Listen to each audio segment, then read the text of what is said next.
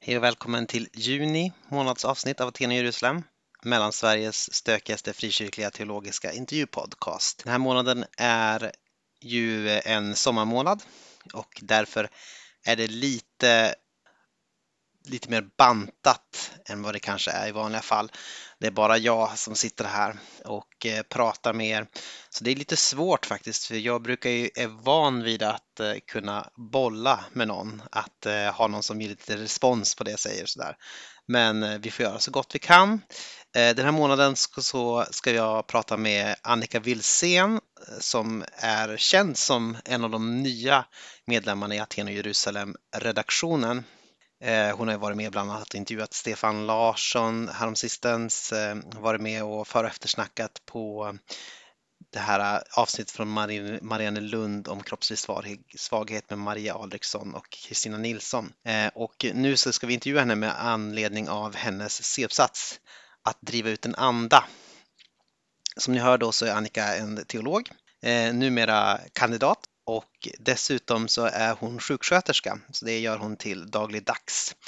Eh, då jobbar hon med lungmedicin på Linköpings universitetssjukhus och den här uppsatsen handlar just om det, den här andan av New Public Management och eh, de, eh, om man kan se det som en demonisk anda och vad New Public Management och vad vi menar med demoniskt, eh, det får ni reda på om ni lyssnar på intervjun. För övrigt finns det en presentation av Annika på Facebook-sidan. Då kan ni se där, eh, om ni scrollar ner lite grann kan ni se ett svartvitt foto på Annika. Ni kommer höra lite fågelkvitter i det här avsnittet också och det är för att det är ett härligt avsnitt som vi spelade in utomhus i ett eh, litet uterum vid torpet Mon som Annika har tillsammans med Josef och eh, sina barn. Ja, jag känner ju Annika sedan tidigare. Vi bodde ihop i ett eh, kollektiv ett tag innan jag gifte mig våren 2017. Jag hade tänkt att jag skulle ta och eh, ge en ny litet inslag i det här med Aten och Jerusalem och eh, det nya inslaget kommer jag kalla Fem teser eller något liknande beroende på hur många teser det är som kommer upp. Och nu hade jag tänkt att ha fem teser om upplopp. Teser är till för disputation, att man diskuterar dem. Så det här är ett inlägg i en debatt som ni kan möta med era egna motteser.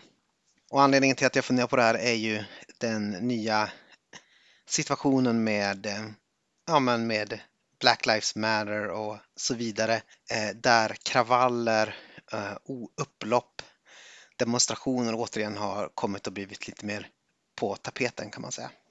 Så här kommer de då. Fem teser om upplopp. Nummer ett. En kristen ska inte fördöma upploppen. Vi ska inte döma människor som liksom lever under ett kontinuerligt förtryck och som ibland kokar över i våld och förstörelse. Det är någonting som vi måste se som relativt naturligt. En kristen har alltid för ofta varit på liksom den rådande ordningens sida och inte fördömt våldet från det hållet. Om vi då säger från polis, statsmakt, militär och så vidare. Och därför ska vi vara väldigt försiktiga med att fördöma de här upploppen som då är till följd av ett eh, systematiskt våld från, från eh, polismakt eh, som har pågått under väldigt många år, då, särskilt i USA. Den här historien är ju inte liksom avslutad, men jag skulle gissa att eh, den kommer leda framförallt till mer våld och eh, mer repression. Eh, så även om vi kanske inte fördömer de som utför det här så kan vi inte heller fira det de gör för att det är antagligen inte någon den frälsande händelsen som man ibland kan få intrycket av att folk tänker att det är. Ingår i liksom en naturlig, eller vad vi ska kalla det, cykel av våld och motvåld. Okej, tes nummer två. Det är att jag tänker att vi kan göra väl i att reflektera över att det finns två olika sorts sätt att eh, utöva att utöva demokrati. Det finns dels den här långsamma deliberativa överlägganden när man försöker diskutera sig fram till en sanning, till en praxis, till någonting som alla kan leva med, en sorts pragmatisk eh, process. Kanske kan kalla det för en mer engelsk form av demokrati. Och så finns det ett annat som vi kan kalla det franska revolutionära sättet att se på demokrati och det är att eh, folkets vilja kan bara uttryckas i, i spontana uttryck av revolutionära ögonblick. Alltså att eh, vi, det sanna demokratin är när, människa, när människorna agerar tillsammans revolutionärt. Och då är liksom, om vi ska säga, eliten eller de styrandes eh, uppgift att försöka tolka den här eh, händelsen av folkvilja och liksom översätta den i policies. Jag eh, stöttar väl den här första lite mer tråkiga varianten av demokrati. Vi har ju ett väldigt tydligt ögonblick i evangelierna av den senare, mer revolutionära, plötsligt uppflammande folkviljan och det kanske man kan se när Barabbas friges, när folket får möjlighet att välja, när de får sitt demokratiska revolutionära ögonblick så säger de frige Barabbas, eh, korsfäst Jesus. Och det, är, det är viktigt att lägga märke till då att i sådana här ögonblick av överkokade känslor eh, i de här revolutionära ögonblicken så är det väldigt lätt att manipulera en massa, att få dem att eh, säga det man vill att de ska säga.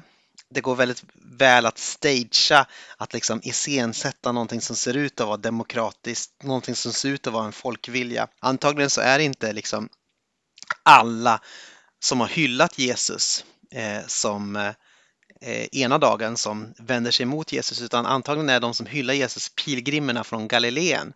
De som har sett alla under han har gjort där och som verkligen säger att det här är Messias, men folket i staden, en liten grupp av dem, är det liksom som har samlats och piskats upp av eh, översteprästerna och iscensätter den här eh, ögonblicket av folkvilja som får Pilatus att falla till föga och liksom korsfästa Jesus, frie Barabbas. Så, det här är, så de här ögonblicken, eh, de revolutionära demokratiska ögonblicken är ofta väldigt eh, manipulerbara, ofta väldigt eh, lätta att, att få se större ut än vad de är. Så därför tänker jag att vi ska vara försiktiga med den här franska modellen av demokrati, eller vad vi ska säga det. Och inte liksom tolka allt för starkt att ja, men, det som händer nu är en, en liksom tydligt uttryck av vad eh, människor vill, eh, vad den stora massan vill. Utan för att få reda på det så menar jag att vi behöver den här långsamma överläggande varianten av eh, demokrati. Tes nummer tre. Förstörelse av egendom är inte samma sak som våld mot människor. En kristen kan rent principiellt delta i förstörelse av egendom. Det tänker jag är viktigt att, att se, liksom, att ja, men case in point är ju såklart att Jesus rensar templet. Alltså, han ser inte det som någonting som är absolut fel på något sätt att välta bord, förstöra egendom och så vidare. Utan det, det, det sker liksom. Det måste vi ändå ha med i beräkningen att ja, men sånt, här, sånt här gör Jesus Kristus och vi är liksom tänkt att vara små bilder av Jesus. Men däremot så bör inte kristna, menar jag, dras med i ett sorts allmänt tanklöst folkligt agerande. Kanske det, det, som, vi, det som jag ville stryka under här med begreppet den franska demokratiska modellen. Det här som är lätt att manipulera. Det här det här ögonblicket där, man, där det är lätt att blanda ihop liksom det kristna viet med ett sorts allmänt gatans vi. Det finns ju en, en tydlig eh, berättelse i Apostlagärningarna där några människor liksom piskar upp ett upplopp mot Paulus för att man anser att han har eh, gått till angrepp mot den efesiska Artemis, en, en, en, en gud då, i den grekiska gudavärlden. Och, och, där skapar man, där skapar man liksom någon sorts eh, mobb som griper Paulus och vill ställa honom till rätta och han eh, kommer undan med, med blotta förskräckelsen. Eh, och där, där kan man ju se det just det här eh, skarans liksom sugande kraft. Att det är väldigt lätt att sugas in i någonting och det står liksom att eh, eh mötet var oordnat och de flesta visste inte varför de hade kommit dit men de liksom dras in i det här. Och just det här eh, tänker jag är viktigt att ha i åtanke för att en kristen är kallad till, till frihet, att inte liksom dras med eh, i någonting tanklöst. Jag tänker, så här står det i Första Korinthierbrevet 12.2. Ni vet att när ni var hedningar drogs ni viljelöst med bort till de stumma avgudarna. Alltså här på något sätt finns det en kontrast mellan att, mellan att eh, tidigare när man var en hedning så drogs man med viljelöst. Men numera har man fått en sorts, eh, en sorts frihet att kunna agera mm, utifrån sin egen vilja, utifrån sin egen agens. Och därför så menar jag att när, om en kristen gör någon sorts eh, förstörelse av egendom i syfte att protestera så ska det vara någonting som är övervägt, som ska vara genomtänkt, som ska vara ett uttryck för den personens frihet. Så att den personen, när den ställs till, till svars, inte ska kunna säga jag rycktes bara med i den allmänna känslan, jag drogs med till de stumma avgudarna. Eh, jag eh, blev liksom fångad av den allmänna känslan, utan den ska kunna säga ja, men jag gjorde det här av de här anledningarna. Jag eh, står för det när den här allmänna känslan så blir det lätt att man liksom bara urskillningslöst börjar krossa fönster och inte bryr sig om, det, om det, vem det drabbar eller hur det drabbar eller hur det slår och eh, på vilket sätt det faktiskt kan bringa en sorts skada till sin nästa. Och, och det är liksom, tycker jag, det kanske inte är det vi är ute efter, men däremot så skulle man kunna göra alltså handlingar som är liksom något sorts genomtänkta, eh, en uttryck för en, en fri vilja är någonting annat. Eh, att till exempel bryta sig in och förstöra ett stridsplan som ska exporteras till krig är, eh, kan jag tänka mig, det är en sorts handling som är, som är fri, som är genomtänkt, som kräver planering, som kräver någon sorts eh, tanke bakom och som inte är bara att man rycks med i en allmän känsla eller en allmän eufori. Punkt eh, nummer fyra, eller tes nummer fyra då, och den kallar jag Herren är en krigare och Jesu Kristi uppståndelse. Och den senaste tiden har jag läst eh, Andra Mosebok. Eh, den handlar ju då dels om hur Herren befriar slavar och liksom för dem ut ur Egypten, strider för Israel. Men i den händelsen så ingår det inte att slavarna själva bör ska slå ihjäl egyptierna det är liksom inte någonting sånt här äh, första världskrigsscenarion där, eh, där hebreerna eh, beväpnar sig till tänderna, sätter på sig några bälten som det står Gud med oss och beger sig ut i striden. Utan snarare är liksom budskapet här Herren ska strida för er och ni ska vara tysta. Ni ska vara lugna. Ni ska liksom bara förbli. Det är liksom Herren som är eh, den som strider mot Egyptens avgudar, mot farao och för folket ut ur eh, Egypten. Hela händelsekedjan är ett mirakel på något sätt från början till slut, där det inte är hebreerna själva som slår sig fria utan som blir befriade av Gud. Att vissa har ansett att det här utgör också ett sorts mönster för Israels senare konflikter och krig, även om det kanske är svårt att ta till sig på, eh, på något sätt att eh, Gamla testamentet har inte en sorts allmän tilltro till militära strategier och hästar och vagnar utan grundmönstret är just alltid det här andra Moseboksperspektiven att Herren ska strida för er och ni ska vara lugna. Det är Gud liksom som skipar rättvisa och eh, det är ofta liksom svårt eh, undermannade eh, israeler som eh, ändå lyckats vinna eh, striderna som genom ett mirakel.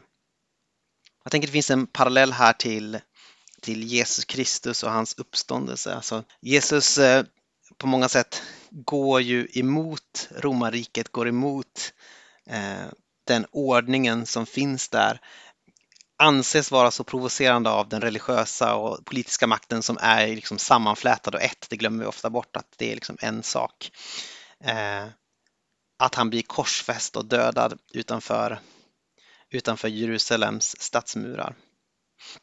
Och Jesus kallar inte ner en legion med änglar. Jesus säger inte till sina lärjungar att slåss för mig, liksom kämpa för mig så att jag inte blir utelämnad till romarna. Utan Jesus överlämnar sin ande, sin själ och sin kropp till Gud.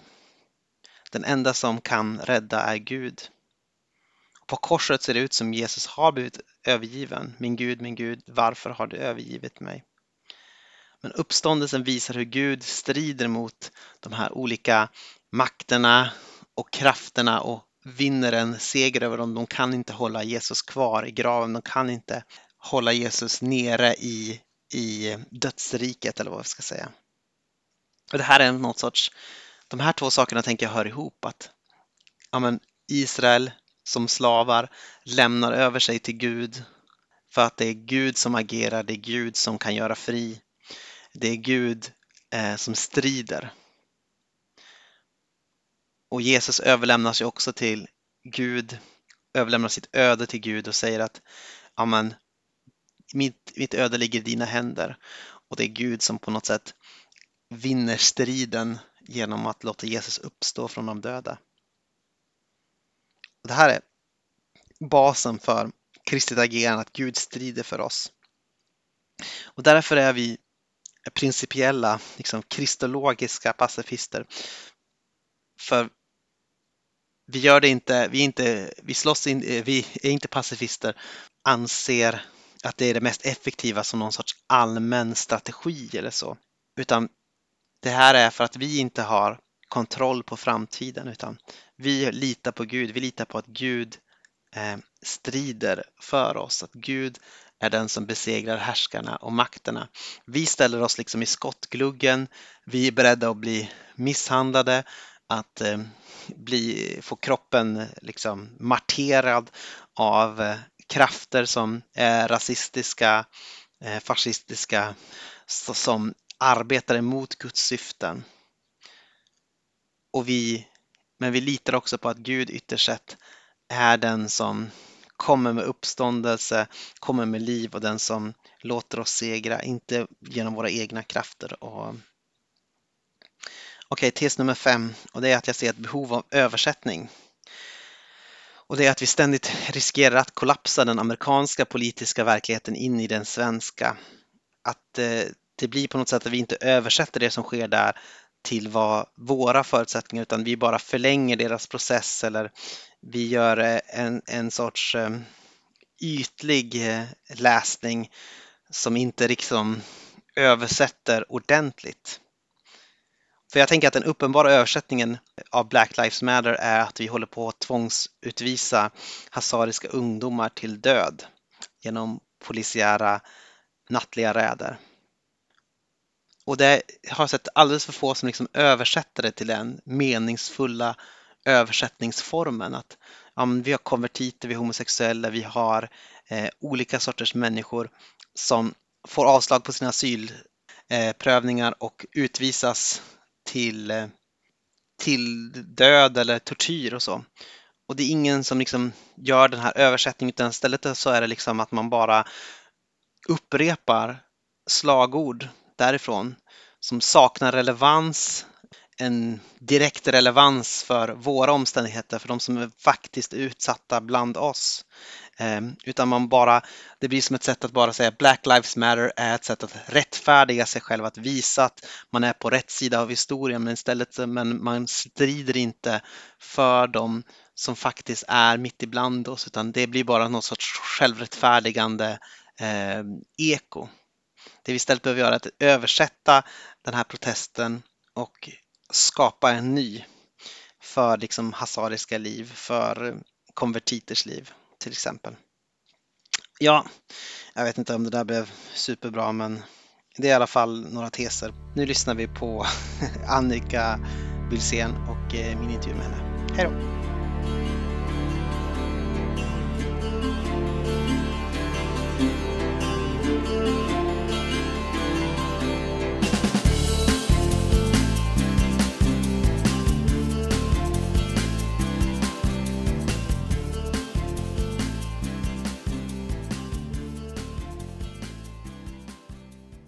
Vi sitter här i underbara Mon Ja. i eh, Östergötlands län. Kinda socken. Nej vänta, är det Kinda kommun, Kinda- Kärsta socken. Kärsta? Är det kyrkan? Ja, socken är väl en kyrkobenämning. Ja det är det. Ja. Ehm, så jag är född i Kärsta socken. Mm. Som ligger i Rimfors. Ja, det, precis. Alltså Rimforsa är liksom den större orten då i Kärsta socken. Ja, precis. Kärsta är ju bara en kyrka ute på landet. Men det Ja. bor några i Kärsta. Eh, Nej, det är ingen by. Mm. Det är ingen by. Ha. Eh, och det här torpet är från det glada 1700-talet? Eller? Ja, själva huset är inte riktigt från 1700-talet. Men vi har en lada som är från 1700-talet. Ja. Huset är väl byggt vid sekelskiftet någon gång. Mm. Lång... Det här är våran sommarstuga som vi har fått alldeles gratis av min mormor. Jaha. Så här är vi i vårt esse på sommaren. Trevligt. Så Mm. det här ni flyttar ut eh, och eh, drar er undan från stadslivets puls. Ja, Hets. precis. Det är ju det. Den moderna människan behöver eh, liksom vila lite från det här hetsiga storstadslivet. Nu raljerar vi lite för jag tycker inte vi lever så hetsigt i, i Berga där vi bor i vanliga fall. Men, Mm, Precis. Men det, lå- det låter bra om man säger så. mm. Precis. Det är, det är väldigt fint här tycker jag i alla fall. Vi, kan, vi ska lägga upp bilder på oss tillsammans med torpet hade jag tänkt. Har ni presenterat mig i försnacket? Ja men eller? lite grann. Alltså, vi har ju redan presenterat. Du har en jättefin presentation på våran Facebook-sida. Det här är lite konstigt för mig för att eh, nu ska jag klara av att växla roller här Ja, på något det. sätt. Eh, det är en sak att tycka du har bara något nyss om... kommit in i rollen som Ja, intervjuare. precis. Ja. Ja. Nu ska jag alltså bli intervjuad. Ja. Annika, du har anslutit sig till en liten exklusiv grupp i Aten och Jerusalems historia.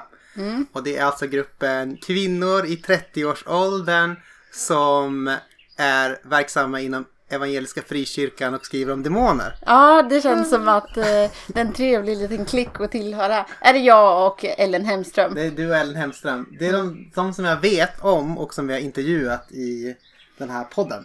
Mm. Precis, men det, ni har lite olika ingångar på det här ändå kan man väl säga. Eh, Ellen är mera...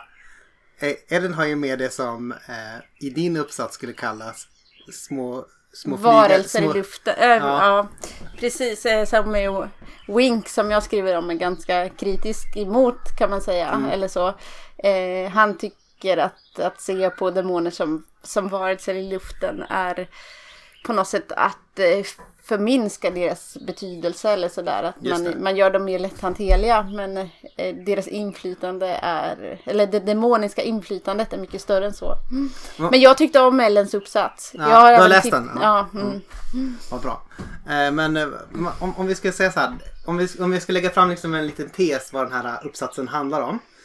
Så är det ju att du skriver om någonting som heter New Public Management. Som man kan säga är ja, men så som man administrerar offentlig sektor nu för tiden. Eh, Du, kan du kan, kanske kan förklara lite närmare snart. Men, och du skriver om det här New Public Management som en demonisk anda som liksom genomsyrar då eh, särskilt sjukvården. För det första, kan du bara förklara förresten vad New Public Management är för någonting? Eh, New Public Management är ett, en styrning av offentlig sektor kan man säga. Som eh, eh började liksom tillämpas på 90-talet, i i alla fall i Sverige och framåt. Men även i andra delar av världen. Och det är ett sätt att styra som hämtar sin inspiration eh, och sina modeller ifrån typ företagsvärlden eller den privata sektorn. Ehm, och det handlar ju om, alltså idén är att försöka göra saker och ting effektivare. Men eh, det blir att man styr med hjälp av ekonomi för att försöka få eh, vården i det här, som jag skriver mest om, men det gäller även i skolan och så, för att försöka putta den i en riktning som man utifrån tycker är bra. Eh, Och det, ja, vi kanske kan prata mer om. Ja men, liksom. ja, men vi, vi, vi kanske vi kan ändå liksom dröja kvar lite där. En sak som du, som du kallar det här det är att det, det sker liksom en företagisering av, Mm. av offentlig sektor. Kan du, hur, hur tar det sig uttryck? Får jag bara säga, det, man kan säga att det är två delar. Ja. Eh, Det är det som handlar om marknadisering. Ja. Det vill säga typ att det finns, eh, kommer in friskolor och eh, eh, privata utförare i vården som ska göra att man typ kan eh, välja saker och ting på ett Mm. annat sätt. Och det är någonting som jag tror fler är medvetna om Mm. och som har varit uppe till debatt. Sen är det den andra aspekten av New Public Management som är just företagiseringen. Mm. Och det handlar mer om hur även de offentliga institutionerna styrs eh, liksom inom sig själva. Helt oavsett liksom eh, eh, privata utförare. Och då är det till exempel att man har något som kallas för interndebitering. Där man eh, olika kliniker tar betalt av varann för att utföra olika tjänster åt varann.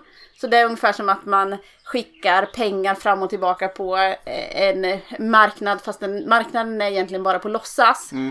Men för att kunna få riktiga resurser till sin verksamhet så behöver man tjäna tillräckligt med låtsaspengar. Just Ja. det. Ja, men det tycker jag är väldigt roligt eh, när, det, du citerar, eh, hette han Saremba? Ja, mm. Ja, att, eh, att han säger att eh, de leker företag så här. Allting är på låtsas för, förutom liksom att det är, om resurserna. förutom Mm. att det är riktiga liksom, läkare som sparkas eller riktiga Ja, ja, neddragningar. Ja, om inte vårdcentralen tjänar tillräckligt med låtsaspengar så måste de sparka riktiga läkare. Ja, Precis. Så där, där pratar du om då liksom som en anda som Ja. liksom genomsyrar verksamheten kan man säga. Det handlar ju mycket om att man eh, måste, grejen är att jag måste förenkla lite grann när jag förklarar. Ja. För att verkligheten är lite mer komplex. Ja. Men om man renodlar det så blir det att eh, man måste göra den typen av saker som man får pengar för. Som klinik till exempel. Och, och då kan det handla om att till exempel man har beställt ett visst antal operationer. Att eh, ja, regionen har sagt eh, så och så många ska vi göra. Ja, då kanske man redan har gjort det i november. Då kanske man väntar med att operera nästa person tills det är januari och är nytt år. Liksom. Just det. Eh, då, då blir det att man anpassar verksamheten efter ja, de här, den här ekonomiska styrningen så att säga. Och det ger upphov till en hel del liksom, märkliga eh, prioriteringar.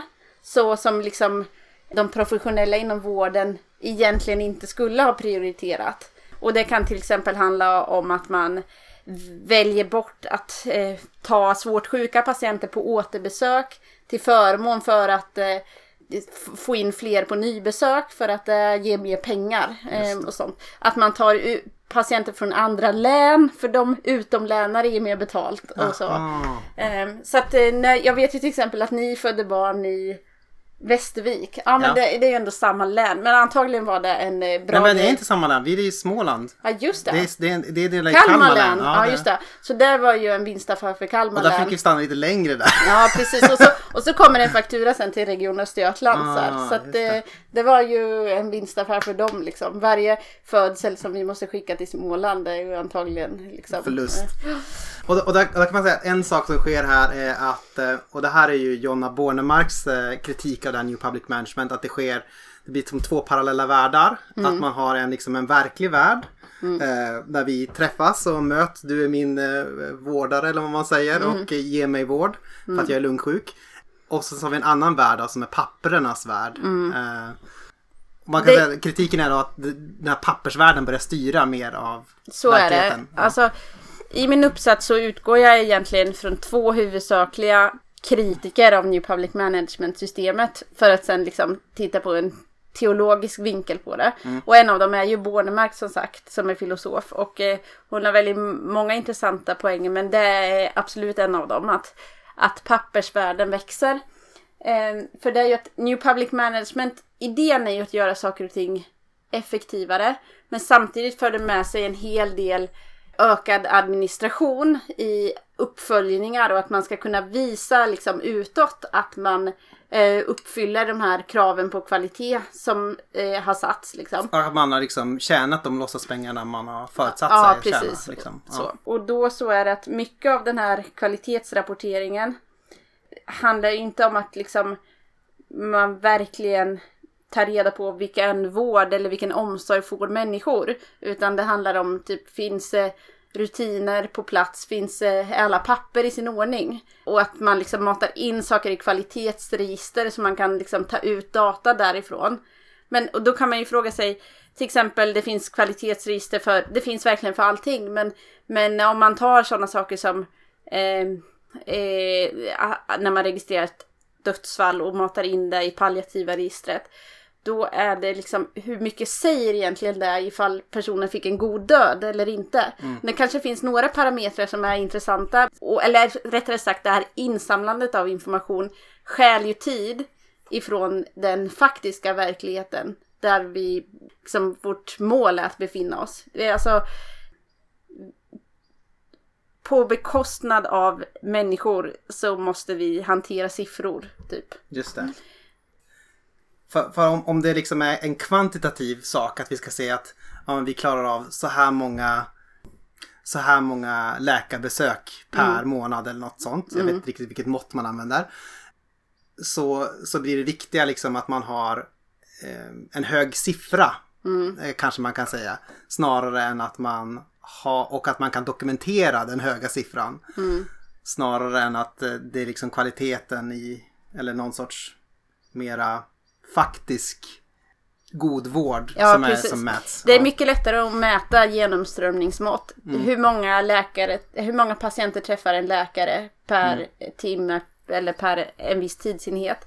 Än vad det är att mäta hur liksom vilken, vilken kvalitet vården verkligen hade. Mm. Och det är ju en av Bornemarks poänger att eh, det kvalitet får istället en betydelse av kvantitet. Mm. Eh, typ hur många av något har vi gjort? Typ, kan vi checka av att vi har gjort promenader med våra äldre så blir det liksom en bock någonstans i en statistik.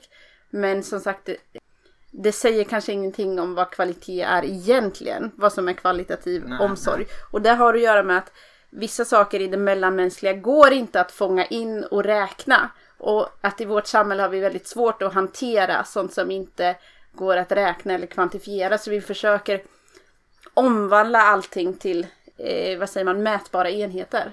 Precis. Får jag säga någonting om ratio och intellekt? Ja, men det tycker jag det här hämtar hon från en filosof, en renässansfilosof som heter Cusanus. I alla fall att det finns eh, två sidor av intellektet kan man säga som kompletterar varandra. Den ena sidan eh, kallar hon för, eller kallar Cusanus för eh, ratiot. Och ratiot är det som typ räknar, som kan liksom säga hur många det finns av någonting och, och mm. eh, ordnar också. Eh, så. Och intellektus, som är den andra sidan av intellektet, är det som typ har med sinnlighet att göra och som kan, eh, kan man säga, dels kan det komplettera det ratiot genom att det kan fånga upp nya kategorier. Om ratiot är det som ordnar i kategorier så är intellektus det som öppnar upp för nya saker. Men sen handlar intellektus också om situationskänslighet och omdöme. Mm. Eh, det vill säga att jag står här i en situation med en patient till exempel. Och så på något sätt är det någonting i den här situationen som inte går att, eh, vad säger man, kvantifiera och säga den här, det, det finns något unikt i varje situation. Mm. Så det har att göra med varje situations unicitet. Och hon menar att vi måste liksom lyfta fram det mera. Att eh, god kvalitet, god omsorg och, och god vård handlar om att eh, ha en känslighet för den unika situationen. Precis, och det här är ju Cusanos då eh, använder begreppet icke-vetande. Alltså att det finns ja. ett överskott i varje situation. Eh. Vi kan inte liksom fånga allting i vårt språk eller i våra liksom, färdiga enheter. Liksom. Mm. I den här lådan mm. passar den här situationen in, det här passar in i den här situationen. Eller mm. Ja, men det finns alltid i de här situationerna någonting som flödar över. Någonting ja, som precis. är större, någonting mm. som är mer. Och det finns ju, i det minsta finns det största, tror jag att eh, hon uttrycker det. Och det tycker jag, Jonna Bornemark är ju inte teolog. Mm. Men här blir hon ju nästan teolog, tycker jag. Mm. Liksom, när jag läste det som kristen, på något sätt att, att jag kan se att det är på något sätt att eh, i varje person, i varje situation på något sätt finns det en beröringspunkt med det gudomliga. Mm. Och, och, om, man, om man ser det så så är det ju ett väldigt ansvar i att finnas i relation till andra människor och framförallt då människor i beroendeställning så som man gör när man vårdar. Mm. Jag eh, uppskattar verkligen Bornemarks, ja, på något sätt eh, den ödmjukhet inför det som är större. Mm. Så, mm. Hon, är, hon har ju skrivit mycket om, om kristna mystiker också har jag för mig. Mm. Eh, Och så, här, så att hon är... Den här Hildegard av Bingen. Eller? Ja, precis. Det låter bekant. Och Mechthild tror jag det finns en som heter också någon mystiker. Ja, vänt, ja, just det. Jag, jag ska inte ta gift på ja. va, va, va, vem hon har skrivit om. Ja. Men, men. Så här, det här låter ju jättebra. Och så. Mm. Nu har vi gjort en nu har vi gjort en sociologisk beskrivning av det Mm. här med New Public Management. Då kan man tänka så här, det räcker väl? Mm. Nu har vi förklarat det, nu har vi förklarat det rent sociologiskt. Mm. Och sådär. Varför, varför ska man föra in någon så här äh, något massor med prat om Gud och andar och sånt där? Vad, vad, vad, är, vad är poängen med det Ja. liksom? Nej, men som, eh, som kristen så har jag ju en... Eh, försöker jag ju ha, ha en kristen blick på världen. Det vill säga att jag är ju, och de flesta kristna, tämligen övertygade om att Gud har med mer att göra än bara det som vi kan kalla för andliga saker. Eh, Gud har inte bara med att göra vad vi gör i kyrkan eller om vi ber så. Eh, utan det, att vara kristen är ju att betrakta världen med på något sätt de kristna ögonen. Och eh, med de kristna ögonen kan man ju se att eh, det finns i varje ögonblick finns det någonting som är större än det vi ser. Så. Eh, och det handlar ju både om att eh, Gud är närvarande men också att det finns eh, andra krafter och makter som verkar i våran värld. Och det här eh, det här som jag kan känna att jag tappar när, när mina, jag jobbade som sjuksköterska och när, när eh, kollegor och så frågar vad jag har skrivit om, för jag har varit lite ledig för att skriva uppsats. Så jag, ja, men jag skriver ju om New Public Management och så, så skriver jag om det som liksom demonisk eller andlig makt. Då liksom ser man, ser man nu då liksom eh, lite De dör inombords, Ja, precis. Och så kommenterar de inte riktigt. eh, Och så bara, ja det här med New Public Management är ju viktigt. typ så. Ja. Eh, Men, men... Men du har väl också förenklat det som, det handlar om etiska aspekter av New Public Ja, Management. ibland har jag sagt det. Det beror lite på det är situationskänsligheten. Ja, just det. Om det är chefen som du står inför. Ja. Nej, men... eh, Men det är ju någonting som, och det skriver ju Wink om. Jag använder mig av teologen Walter Wink som skrev sina, sin liksom teologi om makter på 80 och 90-talet kan man säga. Mm. Men han skriver också om det att det här är någonting som den moderna materialistiska världsbilden har väldigt svårt att hantera. Det demoniska eller så. För att eh, man tänker att det tillhör vidskepelsen och det som har eh, ja, tappat sin relevans överhuvudtaget. Så. Eh, men eh, som kristen så kan jag inte tro det. Att eh, eh, Bibelns berättelser om eh, andemakter, att det helt saknar betydelse. Utan eh, jag tror ju verkligen att det finns onda krafter i den här världen. Men, och då behöver jag ju låna från någon som skriver om det. Mm. Ja, så, så om man pratar om New Public Management, då kan man tänka så här. New Public Management som demonisk makt. Det kan man tänka, det låter ju både lite magstarkt kanske. Och så kan man tänka att det låter lite så här. Om, om, vi, om vi går tillbaka till det här sociologi, sociologispåret där, men är det inte lite så här att man lägger något så här lite mystisk dimridå över någonting som är väldigt konkret och faktiskt? Eller, men vad, vad är liksom det här demoniska då om man tänker med Walter Wink? Eh, ja, eh, Walter Wink skriver ju om, om, man kan säga att han anlägger ett systemperspektiv på, eller strukturperspektiv på det demoniska. Eh, där han tänker att vi behöver språket för liksom det onda eller det sataniska eller det demoniska. För att liksom rätt kunna placera in i eh, vad det är vi bemöter. Ja, alltså på något sätt eh, eh, förstå digniteten i det. Och eh, alltså för att på ett rätt sätt kunna bemöta den ondska vi ser. Så behöver vi behålla perspektivet av eh, att det finns liksom andliga makter som påverkar.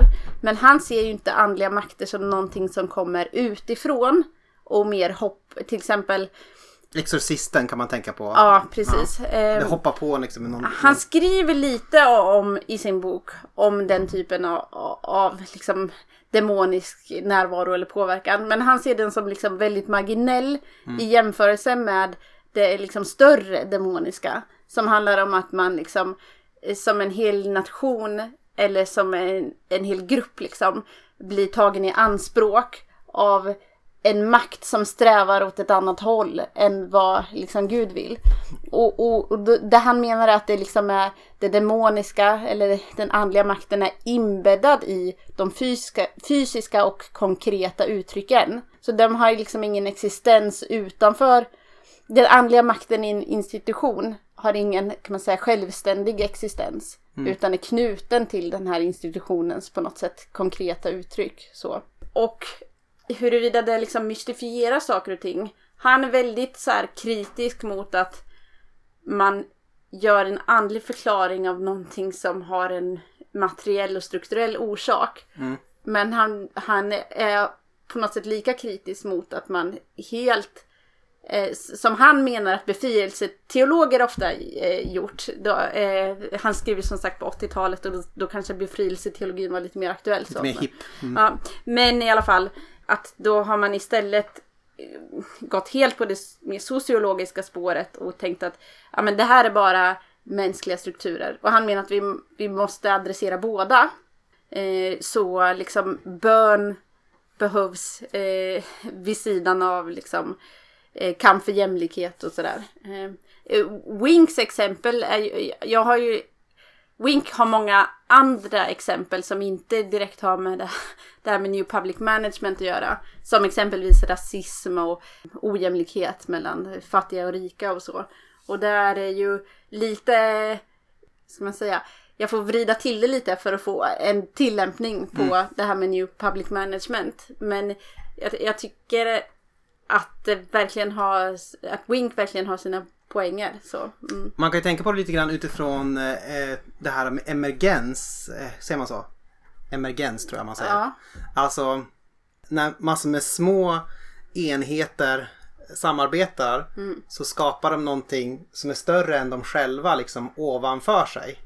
Alltså man kan tänka sig så här, ja men människan är bara massor med celler typ. Ja men alla de här cellerna tillsammans bidrar till att det blir en, en, en människa som är på något sätt lite autonom som, kan, som inte är helt styrd av sina celler. Och eh, när människor samspelar med varandra så skapas det också någonting som är större än de själva. Och det kanske, jag tänker lite grann så utifrån, alltså Wink, att det är liksom när människor samarbetar i en, eller finns i en viss institution så blir det någonting, så skapas någonting som är större än dem och som också kontrollerar dem liksom Ja, ovanifrån. Mm. Nej men eh, så är det och, och att på något sätt Ja men det blir väldigt talande det här att i Ja men det finns en kultur eller en anda i en institution som är Har på något sätt tappat sitt eh, rätta fokus och har, har blivit då det Wink skulle säga som demonisk. Då är det någonting som är, även om man byter ut människorna så liksom ligger det kvar för att det har inte så mycket med individerna. Det kan man ju, har man ju känt själv ibland att man kanske kommer till en arbetsplats bara, ja men här är det någonting i kulturen som är svårt och vi skulle, eh, som är svårt att förändra. Och vi skulle kanske bara tänka på det som kultur. Men eh, med Winks ord så tycker jag att det blir mer begripligt att det är, är någonting som är mer än kultur eller så. Eh, det är ibland någonting som är, ja det är den övermänskliga aspekten kan man säga. Eh, superhuman quality som, som, man säger, som, som institutioner har. Men det betyder inte att det är omöjligt att förändra. Så. Men ja. Ja, men, och, och, och varför är just, eh, och varför är just eh, New Public Management någonting som är, som är demoniskt då? Ja men det är demoniskt därför att det tvingar fram, även om det finns goda eh, motexempel, men Inte så många. inte, kanske inte så många, men, men det, det tvingar fram en människosyn som vill göra människor till ting. Till förmo- som förtingligar. Eller som vill göra liksom våra patienter till eh, konsumenter av vård till exempel. Då, och det förändrar någonting i det förändrar något i relationen och interaktionen mellan vårdpersonal och eh, patient. Eh, och det är liksom någonting som tvingar oss från att gå från den kallade ordningen eller så eh, till, ja, till att sträva mot ett annat mål. Det är väl det demoniska i det. Så man säger att den kallade ordningen är att ta hand om människor. Ja, Men andan som är demonisk då, det är att jag istället behandlar dig som en post. ja eh, precis. En på- inkomstpost eller möjligen en utgiftspost. Och det här det är ett större problem med de patienter som har komplexa vårdbehov Mm. och som blir förlustaffärer för eh, regionerna. Så att eh, det är väldigt lätt att det på något sätt blir eh, att se människor som att de ligger till last. Just typ. Eh, och det tänker jag utifrån en kristen människosyn så är det eh, det är en omöjlig syn. Alltså ä- även att du, du kanske föds och har ett jättestort vårdbehov genom hela ditt liv och behöver assistenter dygnet runt. Så, så ska vi som finns i vården aldrig se eller ingen ska liksom behöva betrakta den människan som att du är bara en börda på något sätt. För, för varje människa har ett eh, oändligt värde och det är, är ju en kliché men det behöver verkligen Ja men sann kliché kanske. Ja, precis. Och, och eh, den, New Public Management lockar oss att se på människor på ett annat sätt. Eh, vilket... Eh, Och är det så konstigt att folk liksom vill ha självmordshjälp och tänker jag ligger bara till last på, till folk om man faktiskt har ett system som säger att du ligger till last Ja. för oss. nej, det, där har du nog absolut en poäng. Så, att, eh, ja, och jag tänker det är inte bara New Public Management utan det finns i hela samhället på något sätt där med att människor är produktiva enheter. Så. Eh, det är bara att det, eh, att det blir så tydligt i- när vi ser det i sjukvården. Men eh, vi ser väldigt mycket människors värld utifrån deras möjlighet att producera. Så. Mm. och det här, är- du, pågår, du är ju med i den liksom pågående vänstervridningen av Aten och Jerusalem. tänker jag. Ja, ja, det har jag sagt själva. Ja. Så du skriver ju till exempel att det här är en del av kapitalismens större logik. Liksom. Ja. Alltså att man gör saker av människor Mm. och gör eh, systemet till någonting absolut kanske man kan säga. Ja, precis. Det, jag tror det är Wink igen som skriver, men att typ eh, systemet får nästan en kropp. Man Mm. säger den osynliga handen till exempel om marknaden eller marknaden vill ha eller marknaden behöver eller Marknaden begär. reagerade starkt på. Ja, precis. Eh, som om marknaden är en person. Medan människorna i det här förtingligas och, och alltså människor långt borta i produktionskedjan blir som osynliga. Eh, så. så ja, det, det är eh, viktigt att placera in det här med New Public Management i ett större sammanhang. Så. Mm. Jag tänker, skulle du kunna utveckla det här också med att makterna, alltså makterna, man, man kan tänka när man hör ordet makter, att eh, om man är lite född i samma år som oss eh, så kanske man tänker så här makter, gör, gör uppror mot makter, makter är förtryckande, det är dåliga, liksom så här. Men är, är liksom makter, är det någonting som är rakt igenom liksom ont och dåligt liksom, eller hur, hur tänker Nej, du? nej, det tänker jag verkligen inte. Och, och i liksom fallet eh, vården så är det ju det är omöjligt att tänka sig ett sjukhus där man inte har makt över de människorna som kommer dit. Så, eh, för att eh, det, ja, men den, läk, eh, den kunskap som en läkare har till exempel. Den kommer ju placera eh, läkaren i en maktposition i förhållande till patienten som ska få behandling. Så. Så, men, och systemet som sådant kommer att ha en viss makt. Och det tycker inte jag behöver vara ett problem så länge den håller sig till den skapade ordningen. Och det är ju något som Wing kommer tillbaka till. Liksom, att alla eh, alltså, system och institutioner eh, liksom har en viss plats i tillvaron. Eh, och det är liksom något som inte är ont i sig självt. Så jag skulle säga att Wink inte är omstörtande på det sättet. Alltså, eh, din favorit är Illich tror jag vill mer eh, eh, liksom skulle Crush and, crush and destroy. krossa hela moderna samhället. Ja. Men liksom eh, så förstår inte jag Wink. Utan det handlar om att handskas, alltså att, att handskas med den makten på ett sätt som är enligt Guds vilja kan man säga. Och eh, i alla de institutionerna som går utanför sin makt, där ska vi på något sätt kalla dem tillbaka till den, eh, den rätta platsen. Så. Men det här är ju också intressant tänker jag för att eh, du pratar om, om liksom att kalla tillbaka liksom. Så, så, så man kan säga att, liksom att all, det du säger är liksom att alla en institution som till exempel sjukvården har en viss uppgift eh, som man är kallad till. Men det blir fel om man om den här, den här onda andan då till exempel New Public Management fördärvar liksom syftet som man är skapade till. Ja. Och då kan man fundera på men kallelse är väl någonting som ni vill avskaffa tänker jag, ni som är sjuksköterskor. För ni vill ju inte bli, hålla på att bli utnyttjade. Om folk säger så här, du är kallad till att ta hand om sjuka och offra ditt liv för dem. Då säger ni sjuksköterskor, nej nej nej, vi är bara, det här är bara ett jobb och Ja. vi, vi är bara del i det här systemet, eh, hands Men- off liksom. Men det är ju så, du har helt rätt i att det så man ser på kallelse. Man, se- eh, man ser det som ett hinder för att få andra rättigheter i form av bättre lön och bättre arbetsvillkor. För att om man är kallad kan man ju bara fortsätta eh, hålla på under vilka villkor och omständigheter som helst. Så. Men där är liksom nackdelen med att helt ta bort det här språket är ju att man, man går miste om detta att vara en del av något större. Som i sig eh, är meningsskapande.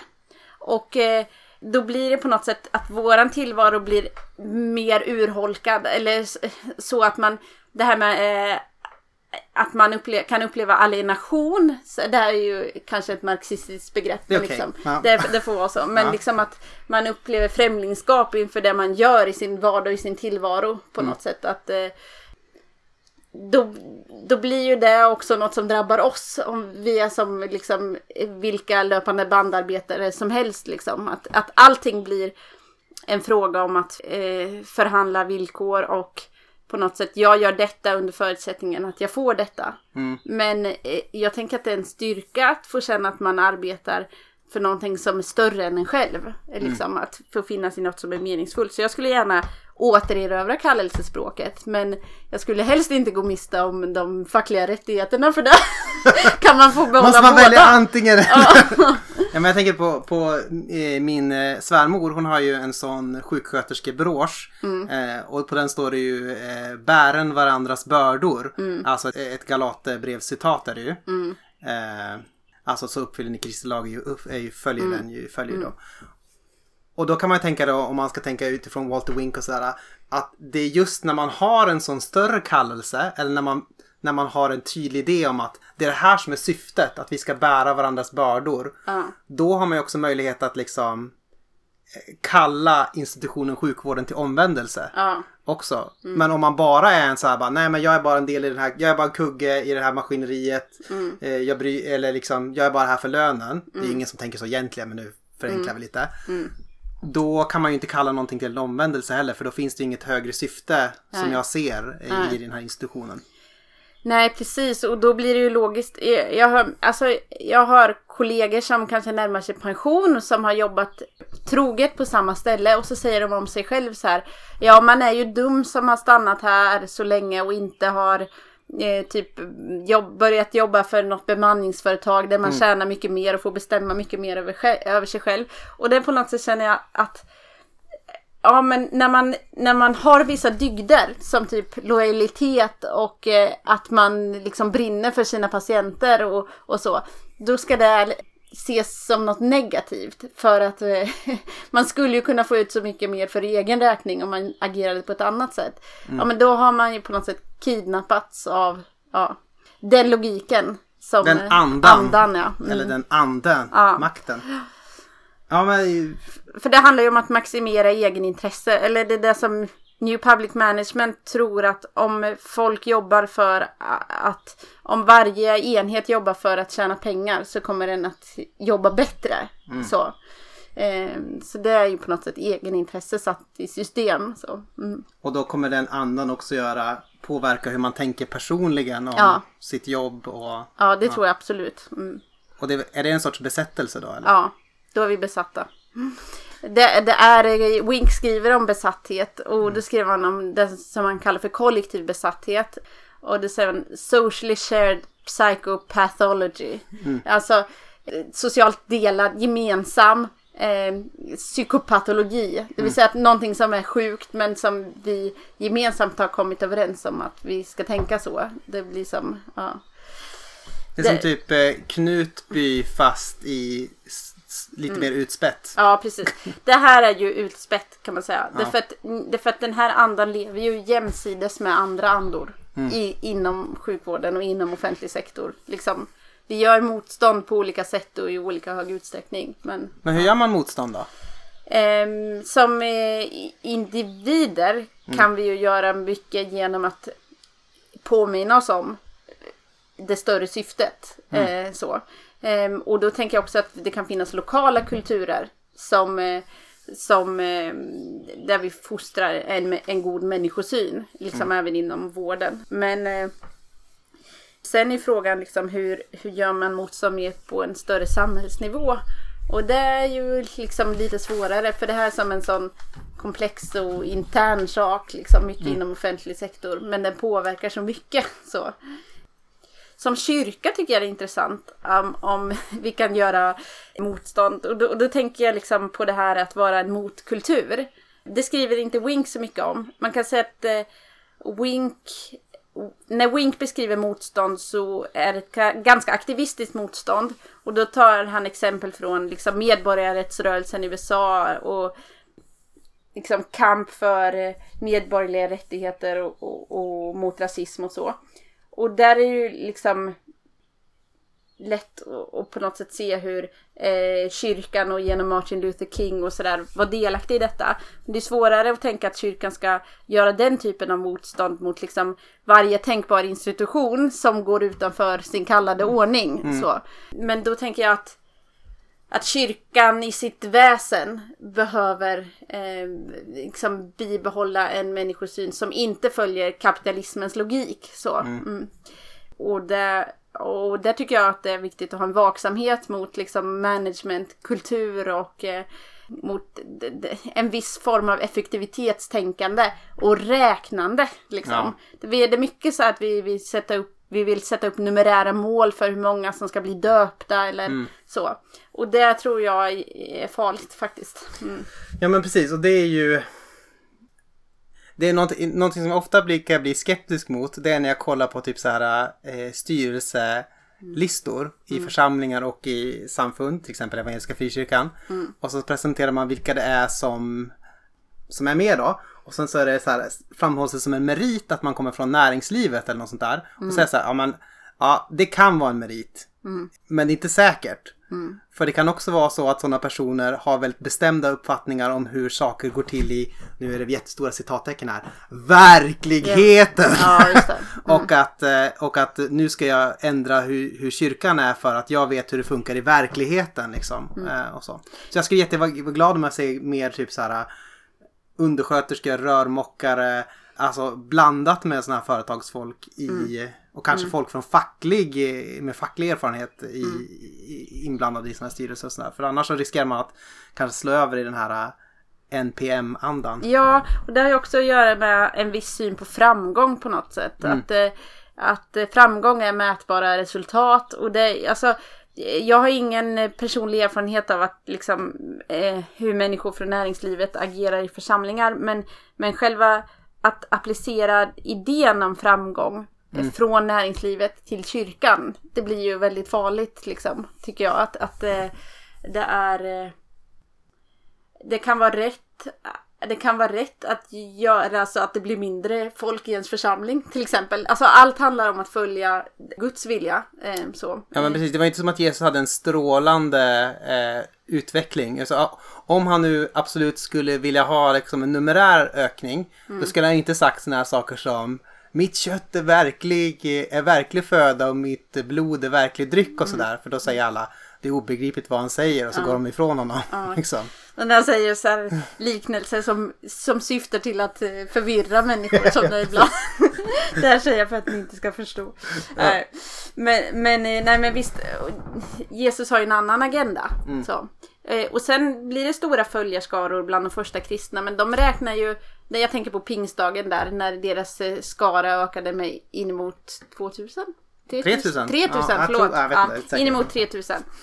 Det var ju ändå, det var ingen som hade gjort upp en plan innan pingstdagen som Mm. sa hur ska vi nu maximera antalet frälsta på pingstdagen? Ja, det hette Först måste vi se pingstdagen. till att eh, eh, Petrusenheten här borta, Mm. att eh, ni, om ni får in så här många så måste ni ta från, nej jag vet inte, hur- man kan gå svårt att ens Ja, applicera det Nej, men det, här. har ju, det är ju ett Guds ingripande. Ja. Och det, det betyder inte att jag menar att Gud inte ingriper i mänsklig aktivitet, för det gör Gud. Mm. Eh, och det kan vara gott att liksom planera en verksamhet. Men på något sätt så måste vi ha en, en, ett fönster öppet mot det det, det icke-vetandet om jag får säga så. här. Det Mm. är oförutsägbara. Liksom, möjligheten för Gud att ingripa på ett sätt som överraskar oss på, nå- på något sätt. Och också förstå att det är inte eh, en fråga om ett mänskligt program eller en aktivitet som kan göra liksom, att vi, vi som kyrka kommer att eh, må bättre. Så, det,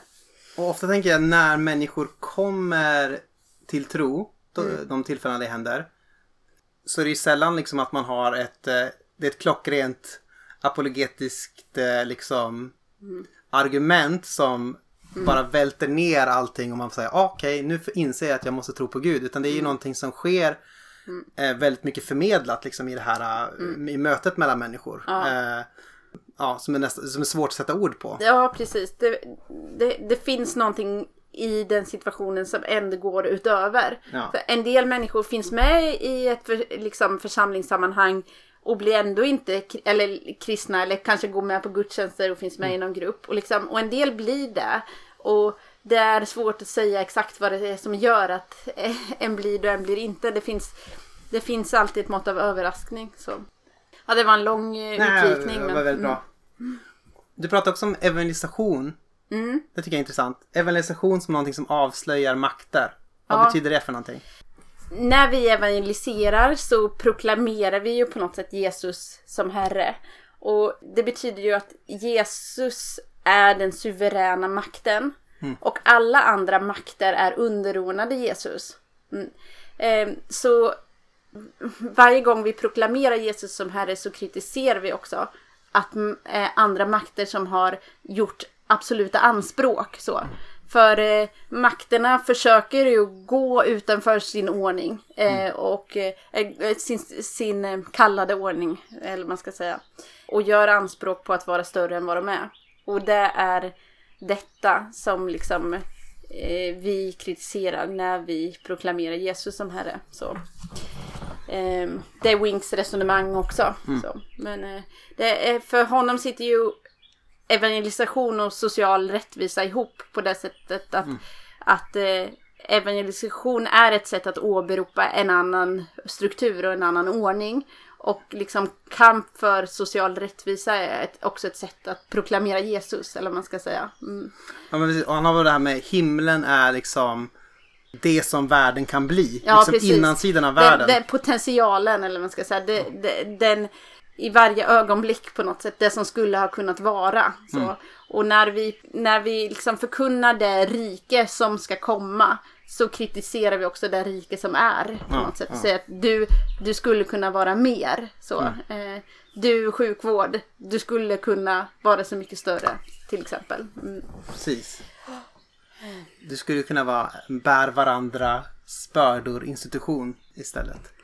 Sen är frågan om eh, sjukvården har en plats i Guds fullkomna rike sen. Det är ju Just spännande är att se. Ja, precis. Vad Men tror de du? har ju de här eh, löven som ger helande Mm. eh, och som ger, som ger frukt 12 gånger om året. Ja, jag hoppas att det kan eh, finnas en sån, ett sånt utrymme eh, i, i den kommande skapelsen. Ja, men det kanske gör det liksom att, eh, att eh, kroppsligheten och på något sätt svagheten finns kvar. Men döden finns inte mer. Men inte döden, men Ja. eh, liksom själva att vi vårdar varandra, att vi bär varandras bördor kanske Mm. är någonting som pågår i evighet. Ja, det vill jag ändå tänka och tro på något sätt. Ja, för jag tycker det är vackert. Så Mm. att det här att vi är svaga, det gör ju också, kroppsligt svaga, det gör oss ju beroende. Mm. Och det här beroendet är någonting som jag tycker är viktigt att ta fasta på. Eller som är djupt mänskligt på något sätt. Ja. Men verkligen. Så att eh, vården är en av de sakerna som kanske kommer pågå i all evighet på något sätt. Ja. Ja. Ja men det kan jag köpa. Jag tycker att det låter rimligt. Det, fi- det är de här eh, i Uppenbarelseboken när de här kungarna kommer med sina skatter och sådär och lägger ner dem inför tronen. Ja, eh, just det. Och sådär. Det är kanske sjukvården är en av de skatterna Ja. som läggs ner. Ja, hoppas det. Mm. Eh, jag hade en fråga om du tänker, om du tänker om Black Lives Matters utifrån, eh, utifrån Mink, men det kanske vi skippar. Vad tänker jag om Black Lives Matter utifrån Wink? Eller ja, utifrån Ja. det här. Men man kan säga att liksom protesthandlingar och, och kritik måste också innehålla en vision för ett alternativt samhälle eller en alternativ tillvaro. Ett Och- rike. Eh, Ja, precis. Eh, Måste vara förankrad i ett annat rike. Och det är där liksom Wink menar att liksom framgångsrik protest är liksom har den här förankringen i något som är större. Och det är därför som eh, man kan liksom hålla i, vara uthållig och inte behöva liksom ja, se till de omedelbara resultaten liksom nästa dag. För det våldet hänger ihop med otålighet mycket så. Och det är väl det jag tänker om Black Lives Matter är att det är, det är otroligt viktigt att liksom få göra motstånd mot de här strukturerna. Eh, men jag liksom ber och hoppas att det ska få bli ett motstånd som är tålmodigt och, och på något sätt eh, förankrat i en större vision om hu- hur man ska leva tillsammans. Så. Och det är, väl, det är väl så mycket men det finns ju också vissa delar av den här rörelsen som är eh, ja, våldsamma helt enkelt. Eh, Det finns ju också den här, kanske Martin Luther King får lite, så här, eh, lite Onkel Tom-stämpel ibland. För han hade den här mesiga versionen om att, att vi, vi kommer sitta där, vi kommer sitta, sitta at the table of brotherhood liksom. Jag drömmer om den dagen liksom.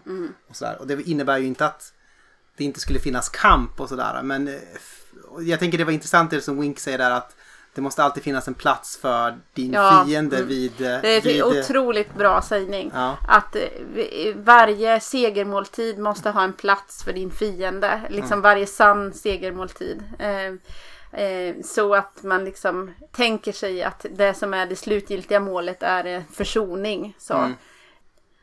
Det, ja. Väldigt eh, eh, fint tycker jag. Mm. Och sen kan det alltid, man, sen, sen kan, innan det finns försoning, det är klart det kan finnas massor med konflikt innan det. Men alltså ändå hoppet om försoning på något sätt. Ja, precis. Kanske, Precis och då tänker jag att det gäller oss som vill förändring på olika sätt liksom.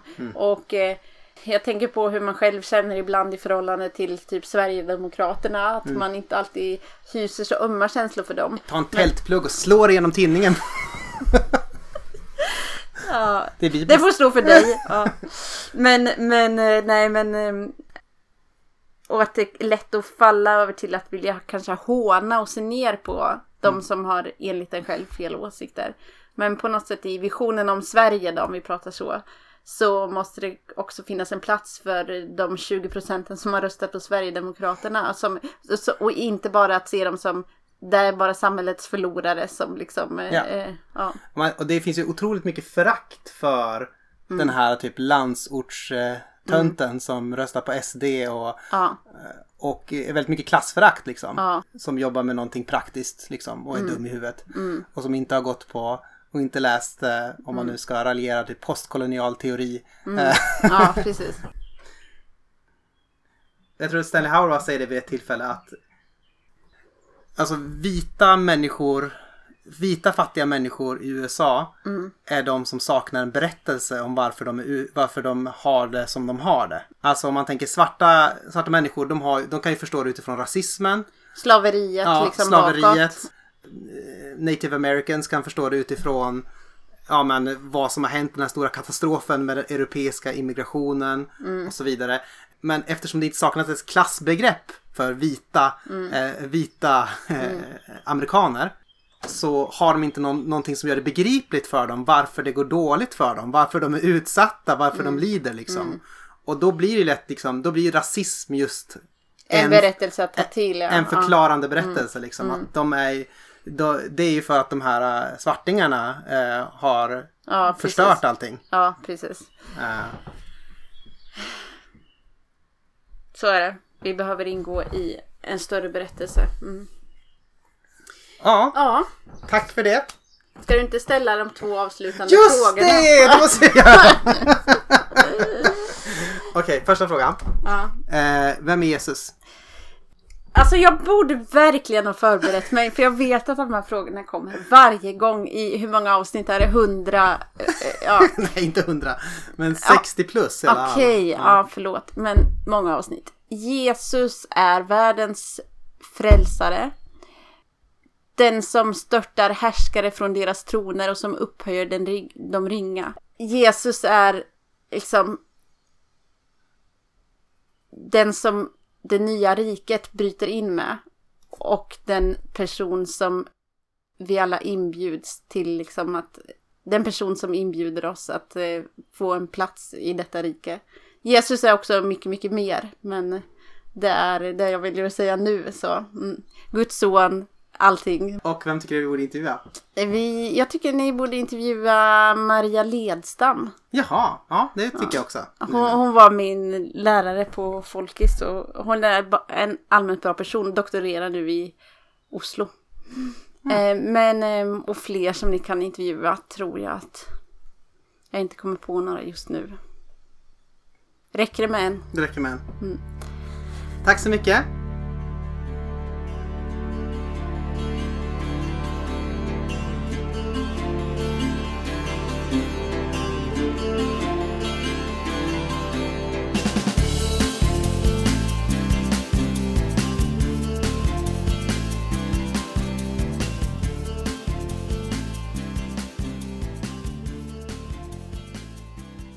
Eftersnack kan man inte göra ensam. Så vi avslutar här och så ses vi i juli månad förhoppningsvis. Adjö adjö.